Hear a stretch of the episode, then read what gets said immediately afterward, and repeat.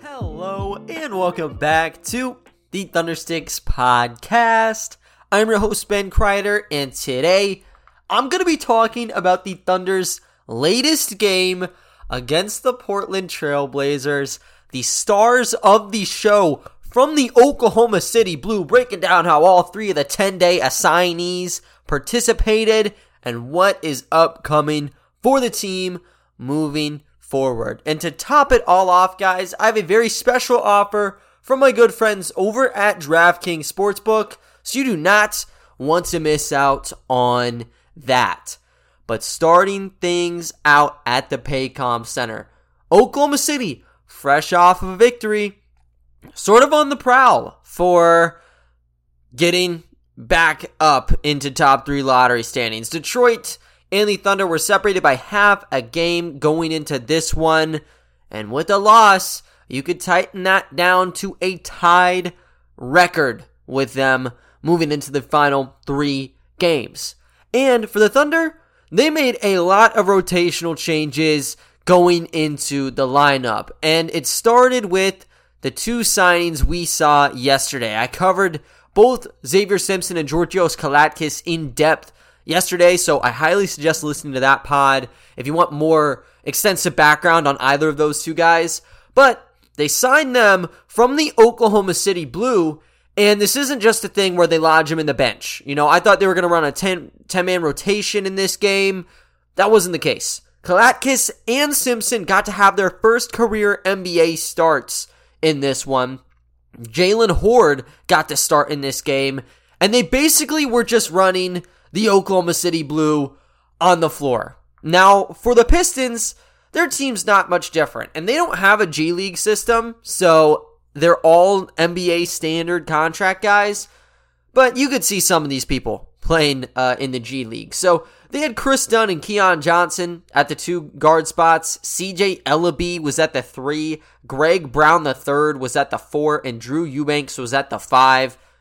Basically, you're seeing the bottom of the benches for both teams here. And for the Thunder, they just implemented Grant Gibbs' system. They just poured it over a couple of their better players and said, let's just play ball. Let's see how it goes. And to the common eye, you know, this just looks like a tank effort from the Thunder camp.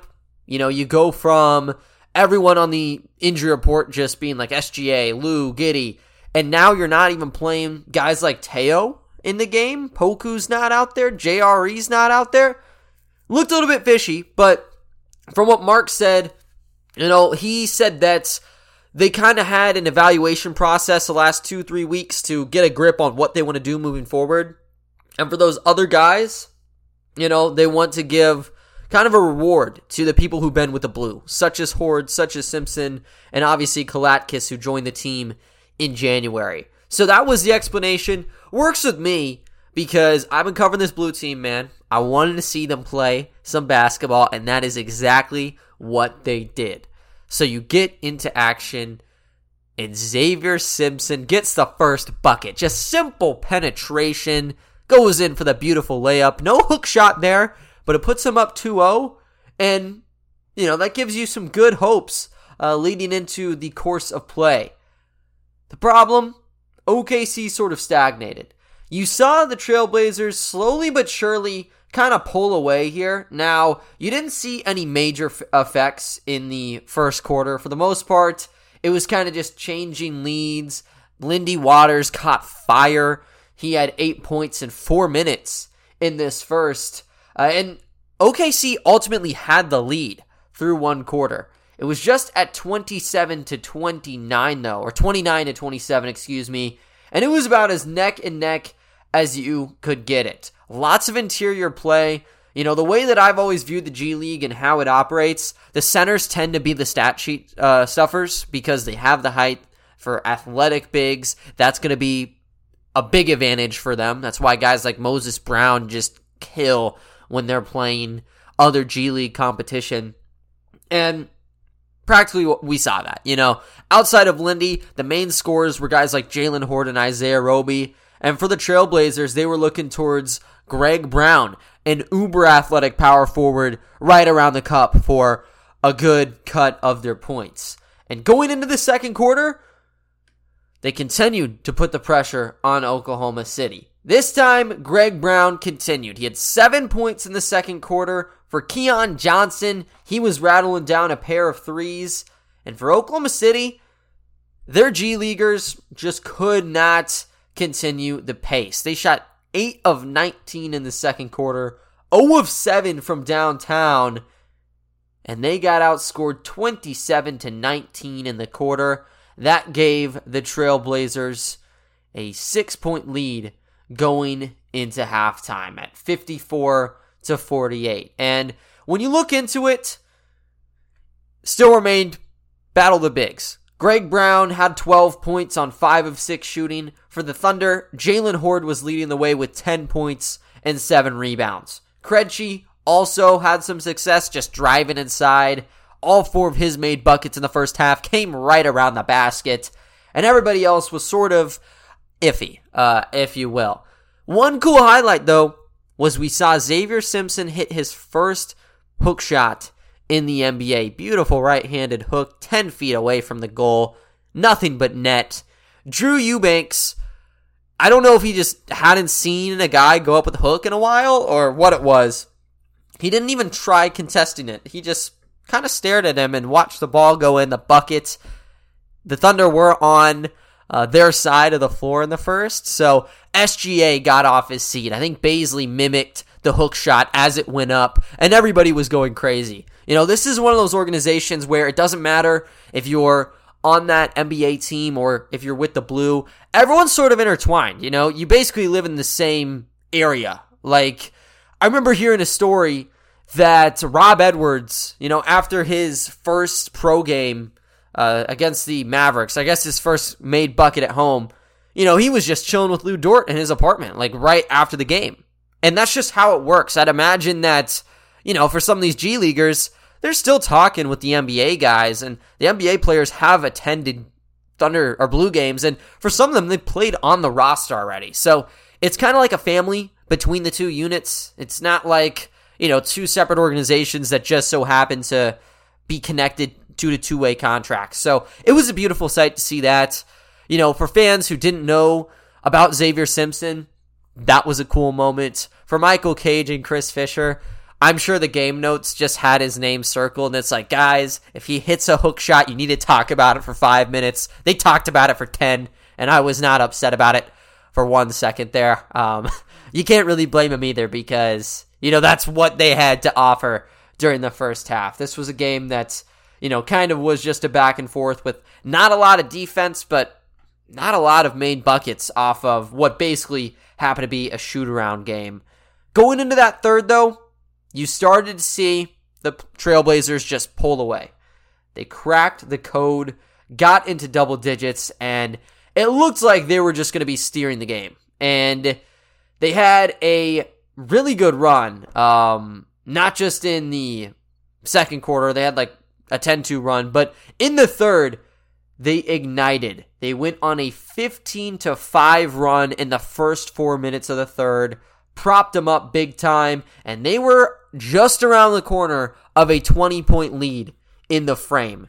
Ended up settling with a 28-19 advantage going into quarter number 4, and that put them up 82-67. So they had a 15-point lead, and Oklahoma City, let's just call it how it is, they were lost. They could not find buckets. Shots were wide open for them. It wasn't a matter of not being there.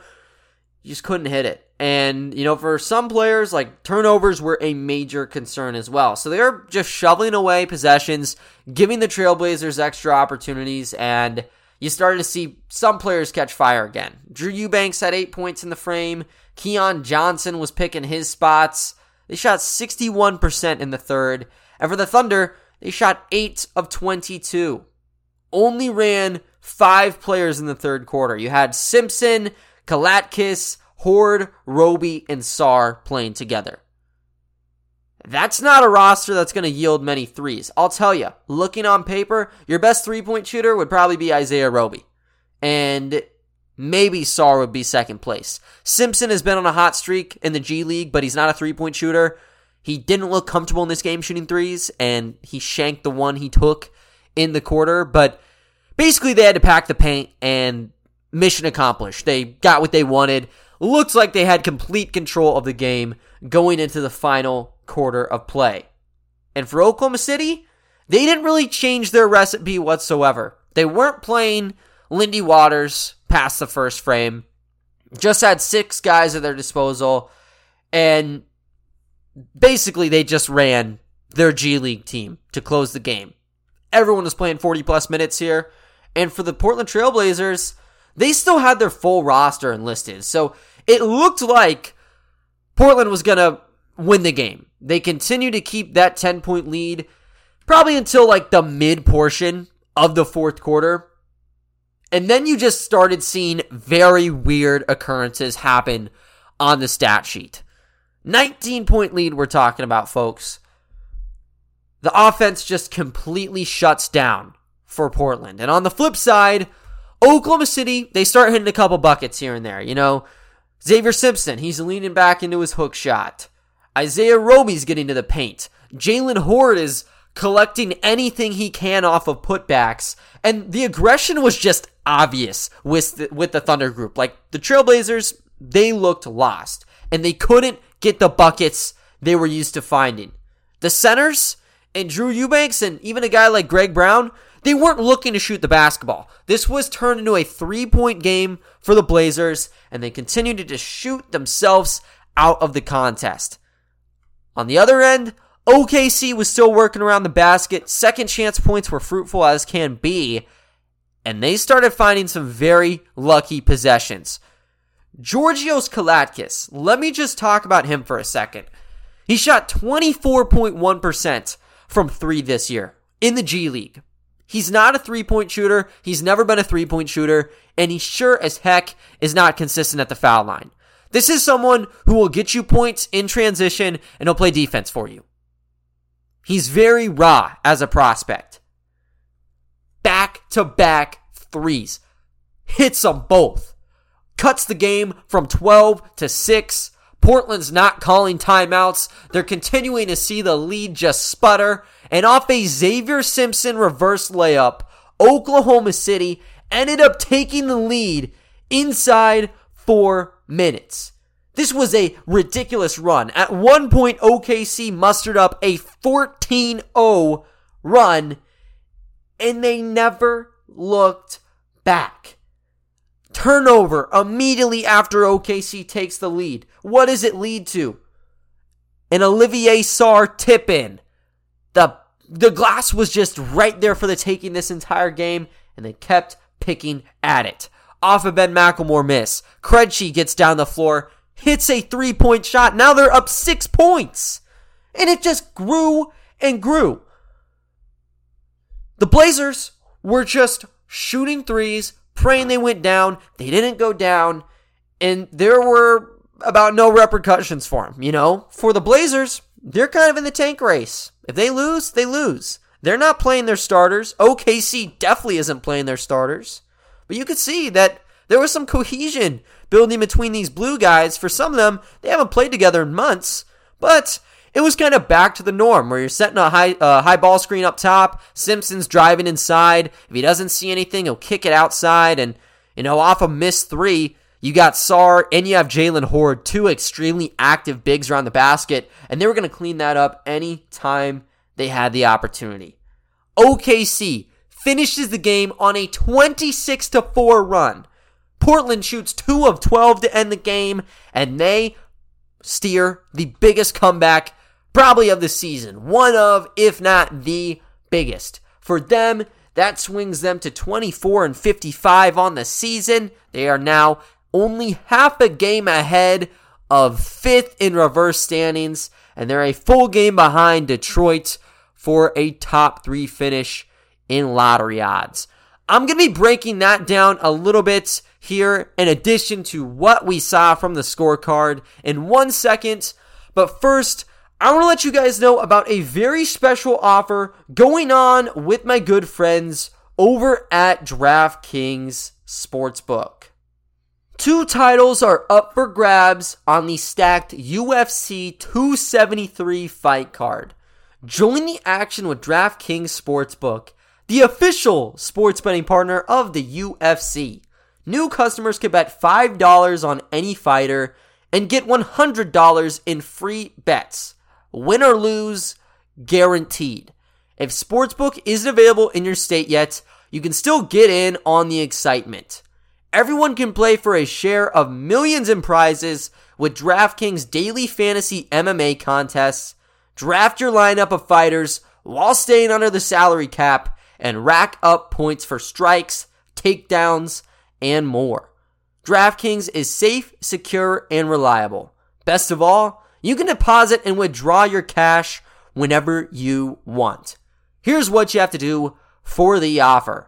Download the DraftKings Sportsbook app now. Use promo code TBPN. Throw down $5 on UFC 273 and get $100 in free bets no matter what. That's code TBPN this Saturday at DraftKings Sportsbook, the official sports betting partner of UFC. 21 plus age requirements, restrictions apply. See show notes for details. Moving on though, guys, I want to talk about the ins and outs of this game. I would be lying if I told you this was a smooth game. This did not look like an NBA contest for the majority of the night. And I'm not just saying that because a lot of these people are G Leaguers. I think that a lot of the G League games have been at very high levels. It was just very chaotic. And I'm going to hone in on the first half in particular because there was just turnover after turnover. Georgios Kalaitzakis had a whopping, I believe, 6 turnovers in the first half alone. He couldn't catch a basketball. You know, if the ball went over to him, he had butter fingers. Just turned it into free points for Portland, and they just ran with it. And this wasn't just with him. You know, you started to see a lot of errant passes where it went the other way, and, you know, that's obviously going to end up costly. The Trailblazers finished the game with 12 turnovers. OKC finished with 16. That's more than they had assists, by the way. They only had 15 assists. So that kind of gives you the gauge, right? And even shooting the basketball was a major struggle. Portland barely shot over 40% on the game. For OKC, they were shooting terribly in the first half. They got up to 48%.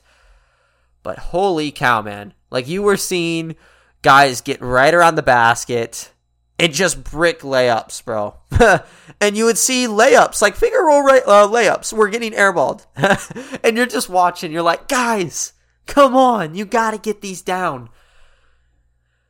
Luckily, OKC turned the corner in the end of this game, and you could tell. It's going to sound stupid, but you could tell they wanted this game more. Everyone was scrapping. They were throwing everything out on the line. And they just got it going at the perfect time. They shot 9 of 29 from 3 in this game. That's 31%. But up until the fourth quarter, they were about as ice cold as you could get. They ended up shooting 5 of 11 from downtown in the fourth. 45.5%. And they ride off into the sunset with the victory. How did they do it? They did it with their G League players. And this was a well-rounded effort. Like, they only played 7 of them. Everyone except for Lindy Waters had double digits. And Lindy had 8 points in 4 minutes. Basically, Lindy Waters was too good to be playing tonight. And that's a really good statement for him. It lets you know that he could very well be safe next year. He's so confident when he touches the floor. And his transition 3 has come a very long way. And he almost cracked double digits in like 5 minutes, you know? So you got to code it basically through your G Leaguers. The only person who isn't really a G League guy is Isaiah Roby. But for Hoard, Krejčí, Kalaitzakis, Simpson, and Sarr, played a good portion of the year in an Oklahoma City Blue jersey. And the top man of the game has to go to Jalen Hoard. He's been on a man on a mission the last 3 games. Since he got picked up, and he's been getting minutes, no one's been able to stop him. He played 46 minutes in the game, You got to keep that in mind. But you would never know. You know, he was energized the entire course of the evening, and he finished the game with 24 points and 21 rebounds.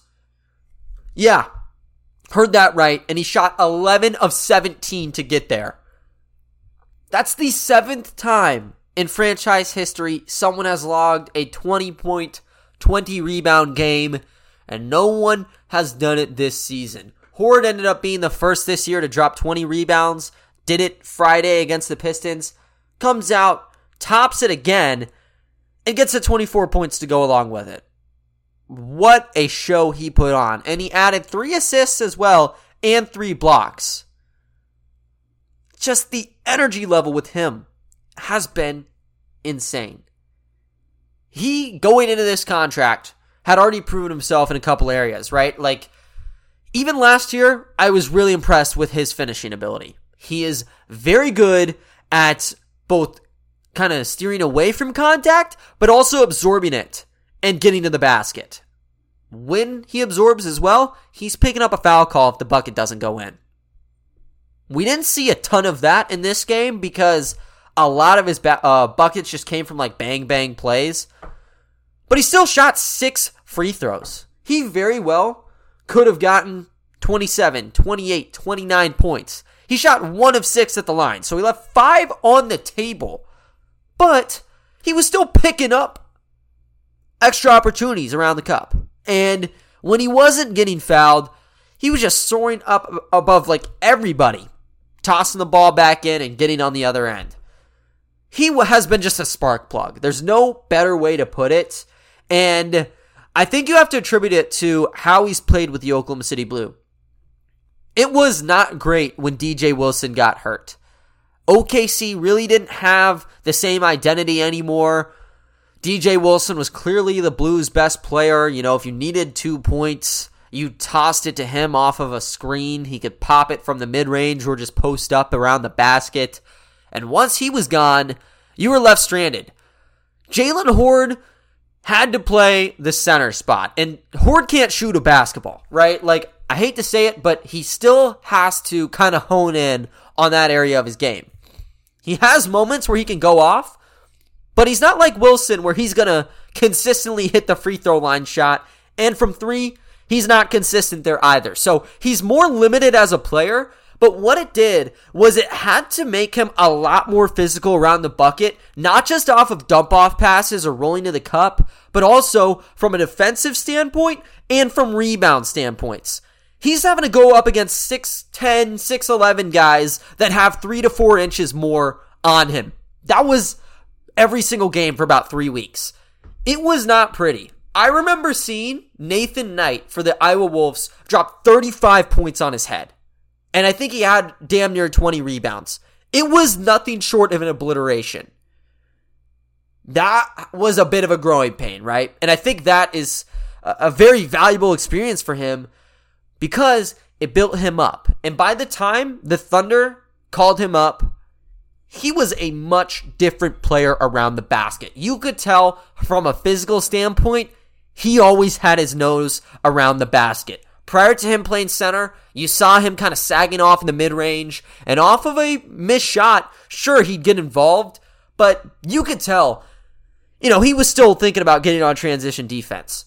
He just crashes the glass all the time now, and it's made him a serious threat. And it worked against the Pistons, and it worked against the Trailblazers. He found that formula, and because he's so fast, he's about 6'8", let's say 230 pounds. Very fast at his frame, sneakily athletic as well. He's causing some problems, and because he's just throwing his body on the line, a lot of guys right now aren't going to match up with him. You know, for people who have already secured a contract or they've already secured that playoff spot, let him have it. He's just been extremely rowdy. And this whole thing of Oklahoma City being a pesky team, being a group of just youngsters who need to make an impact. Jalen Hoard has embodied that this last week, and he's put himself back on the map. After last season's two-way contract, he had some good moments, but I don't think that he proved himself to be an NBA player yet. Over this G League season, He's refined his skills, and coming over here, he's probably been the Thunder's best player in the last week. He's averaged 13 points and 15 rebounds in his last three, and this includes a game where he only had 4 points and 4 rebounds. I think he's showing that, you know, for a team that needs a backup power forward, he could be a viable option. He's still not spreading the floor out for you, but everywhere else, I'm really loving his game. He's only 23 years old, so there's some room in the growth plates. I think he's ready for a better look. And this inspection that he's getting has been beautiful. I'm very happy that this happened, and this is exactly why I've been clamoring for the Thunder to use their hardship exception, even whenever they were just running 7 or 8 guys. You know, if they don't have them in the future plans, it makes sense, of course, but you're going to miss out on performances like this and potential diamonds in the rough. Jalen Hoard has done a great job in his second season back in a Thunder jersey.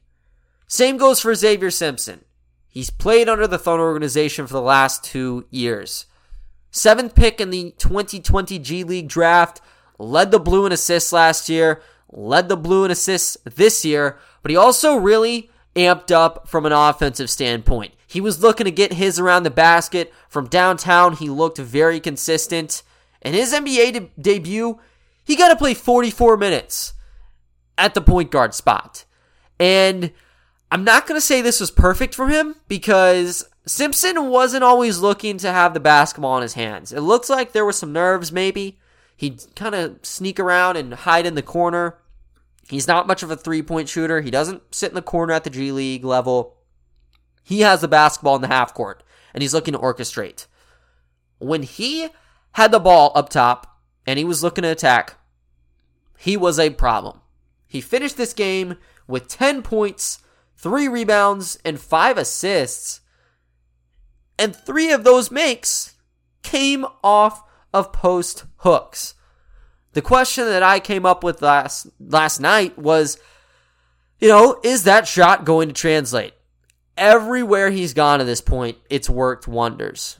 Took a year for him to really dominate off it at the G League ranks. Like, you saw a hook from him once every 2-3 games with the Blue in the bubble. This year, you saw 2 or 3 hook attempts per game at the G League. And in this one, he just casually strolled in and started, you know, hitting them. I think he shot 3 of 4 on hook shots. One of them got rejected, but when they weren't getting swatted, they were going right inside the cylinder. He's a very fun player. That shot in of itself is very marketable. So I know social media sites are like loving this guy. I'm loving him too. Don't get me wrong. But yeah, he is a very fun guy to throw into the mix.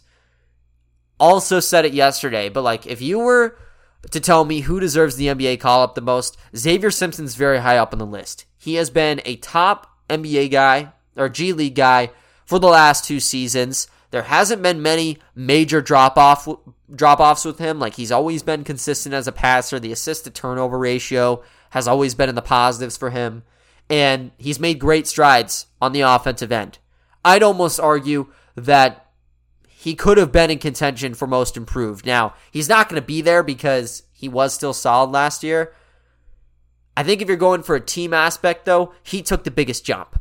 And now he comes over to the NBA, and he's still very smart as a playmaker.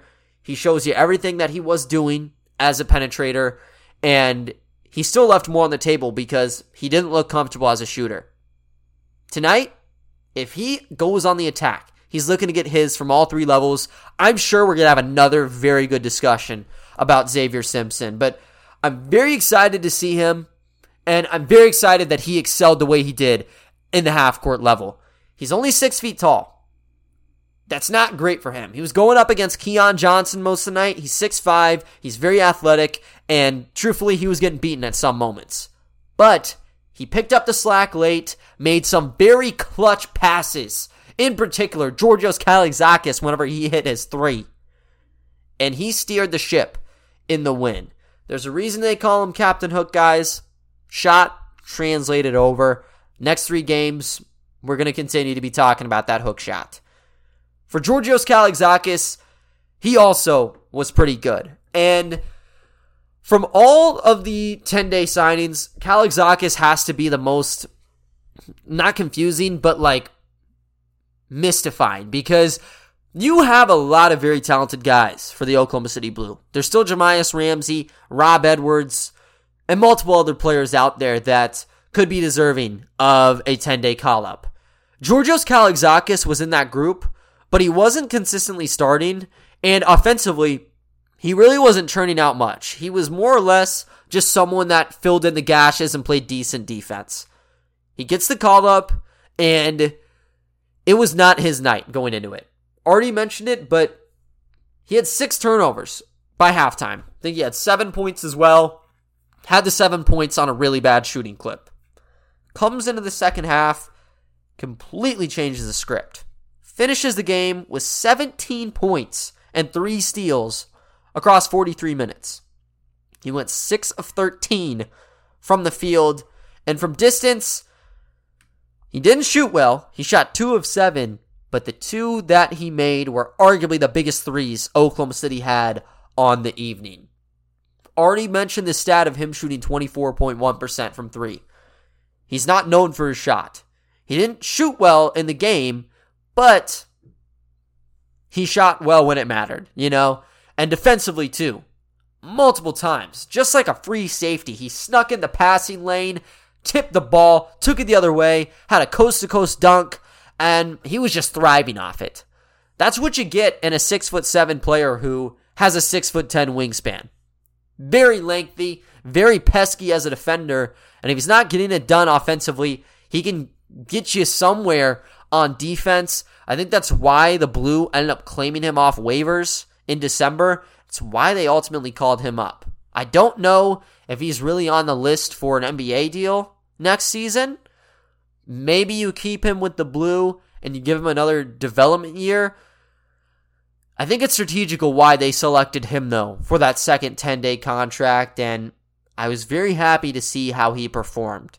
He's still extremely raw in multiple areas. He shot 3 of 8 from the foul line, and he just didn't look comfy from downtown. But he was taking those shots. He was taking the risks, and the risks paid some dividends, got them the W. As for other players in the game, you did see Isaiah Roby drop 18 points. Vít Krejčí had 11 points on 5 of 10 shooting, and Olivier Sarr had 10 points and 12 rebounds. Big time victory for them. And for the Tank Crew, this one could be viewed as a nightmare. Just put this out on Twitter, but I said, like, just being part of or covering a team that's like tanking is very interesting, because if you told me 2 years ago that almost an entire fan base would be going crazy over Josh Hall and Georgios Kalaitzakis, I would have laughed at you and I would have said, who are those guys? You know, both of them were basically undrafted. Georgios was the last pick in this year's draft class. Hall went undrafted. I would have laughed at you, and I would have been like, what are you talking about? That's the state we're in, you know? People are getting furious. They think it's Armageddon when Josh Hall drops 25 points and Georgios Kalaitzakis drops 17 against the Trailblazers. And it all comes down to the ping pong balls, man. I'm with them on that standpoint, and I've been this way all year, but like, you want to prioritize getting better lottery odds. Of course you do. If these guys drop 17, if they drop 25, feel happy for them at least. Like, that's a hell of a game, and these guys are fighting for contracts. It's a tough break, though, because if the Thunder end up getting the 7th pick or the 8th pick in this draft, everyone's going to turn towards the Kalaitzakis game or the Jalen Hoard games and say, that's why we don't have Paolo. That's why we don't have Chet, Jabari Smith, Jaden Ivey, whoever it is.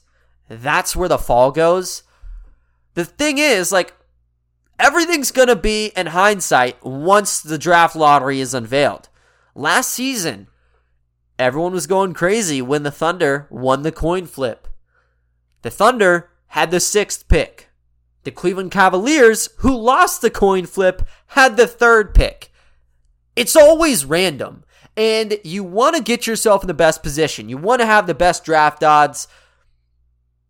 But in hindsight, having the 6th best lottery odds could get you the number 1 selection, and that's just how the system goes. It's not meant to produce, you know, what the reverse lottery odds are to a T. It's not going to be Houston number 1, Detroit, you know, number 3, whatever you want, Orlando at number 2. They always have a curveball or two in there, and that's just how it ends up operating. For me, the only thing that I get a little upset about is the draft range, because if OKC is not in the top 4, that's where it gets scary. You know, with the 4th best lottery odds, they could end up with the 8th pick in the draft. Now, that's if the top 4 teams are all crazy, you know, but it could happen. You know, honestly, I think chances are like 2 teams that are projected outside the top 4 get a top 4 pick. That leaves OKC right back where they were last year, right at pick number 6. And that could push them away from not just the top 4 guys, but someone like Shaedon Sharpe, who is viewed as a very intriguing candidate and someone who could be an all-star. Didn't play college ball this year, number 1 high school prospect last year. That's a tantalizing piece, and that's a high risk, high reward that OKC might want to take a swing at. That's what sucks. But for me, I don't think it's worth going crazy over just yet. Show me the odds, and then I'm going to complain. I just really like the dynamics of what's going on because it's so weird. It's like an alternate reality from what you had when OKC was contending. You know, in this situation, you'd be praising Georgios or Josh Hall, but they're looking to lose now, man. And when you make a 26-4 comeback, a lot of people are going to be a bit disgruntled. We'll see how it goes in tonight's game against the Utah Jazz. Either way, I'm going to be very intrigued with what that final stat line ends up saying. Big time game, though, from those trio of blue guys. They didn't even make the playoffs this year. They went 15-20. Basically beat an NBA team, though. And you have to be really, really confident about it. Not just for those guys and their potential futures, but just how the Blue have been built. I've stated that I think the Blue on paper is one of the better teams in the G League. It's how it was last year, how it was this year. Even when you take out guys that aren't on the team anymore. Still stacked, like Xavier was great this year. Jamias Ramsey was amazing. DJ Wilson should have been the NBA this entire season. Olivier Sarr became a diamond in the rough. Same goes with Lindy. And when you add guys like Melvin Frazier Jr., Robert Woodard II, you just continue to build upon what you had. So many different guys were thrown into that roster this season, and I think it became a bit hectic. If they were able to settle like they did in this game, no doubt in my mind they would have been playing in the playoffs. Just a bad break to close the year. I think they ended 3-9. Thing is, playoffs are single elimination until the finals. It's a best of 3 for the G League finals. I don't think those guys are heartbroken whatsoever. If they're on a 10-day, they're making more money than they were on their base level contract. So I'm not too worried. Congrats to the 3 10-day players. And hell, if Presti calls up another one for tonight's game, I'm going to be even more excited. I would love to watch the Oklahoma City Blue play a couple more games and get them back on a bigger stage yet again. But wow, amazing play from them. And that was one of the stranger experiences viewing Thunder Twitter on the game. Just seeing everybody go crazy over games like this are just wild, you know. Like, you can get in the Lakers Twitter space and they're bashing Russell Westbrook for 2 hours. They're complaining about being dysfunctional. And that's because they're losing games. For the Thunder, you're going to see those Twitter spaces and you're going to see those comments about how everything is dysfunctional. But it's because they're winning games, man. Like, what reality are we living in where everyone's just going in crazy over winning basketball games? It makes sense, but holy cow, man. What a freaking time to be following the team and covering it. End of the season's going to be fun. You know, the race is tightening up. Indiana's a half game back. Detroit could sneak in a victory. And then we're going to be talking about a number 3 standing for the closing portions of the year. This blue team, though, could make some surprises. They could get another victory. And then that's when it gets chaotic yet again. So I'd watch out for that. For now, though, I'm just living in the moment. I'm reveling in what we're seeing from these players, and I'm excited for how they're going to be able to finish the last 3 games. But other than that, though, guys, that is going to do it for today's episode. I thank you all for listening, and I will talk to you all next time. See ya.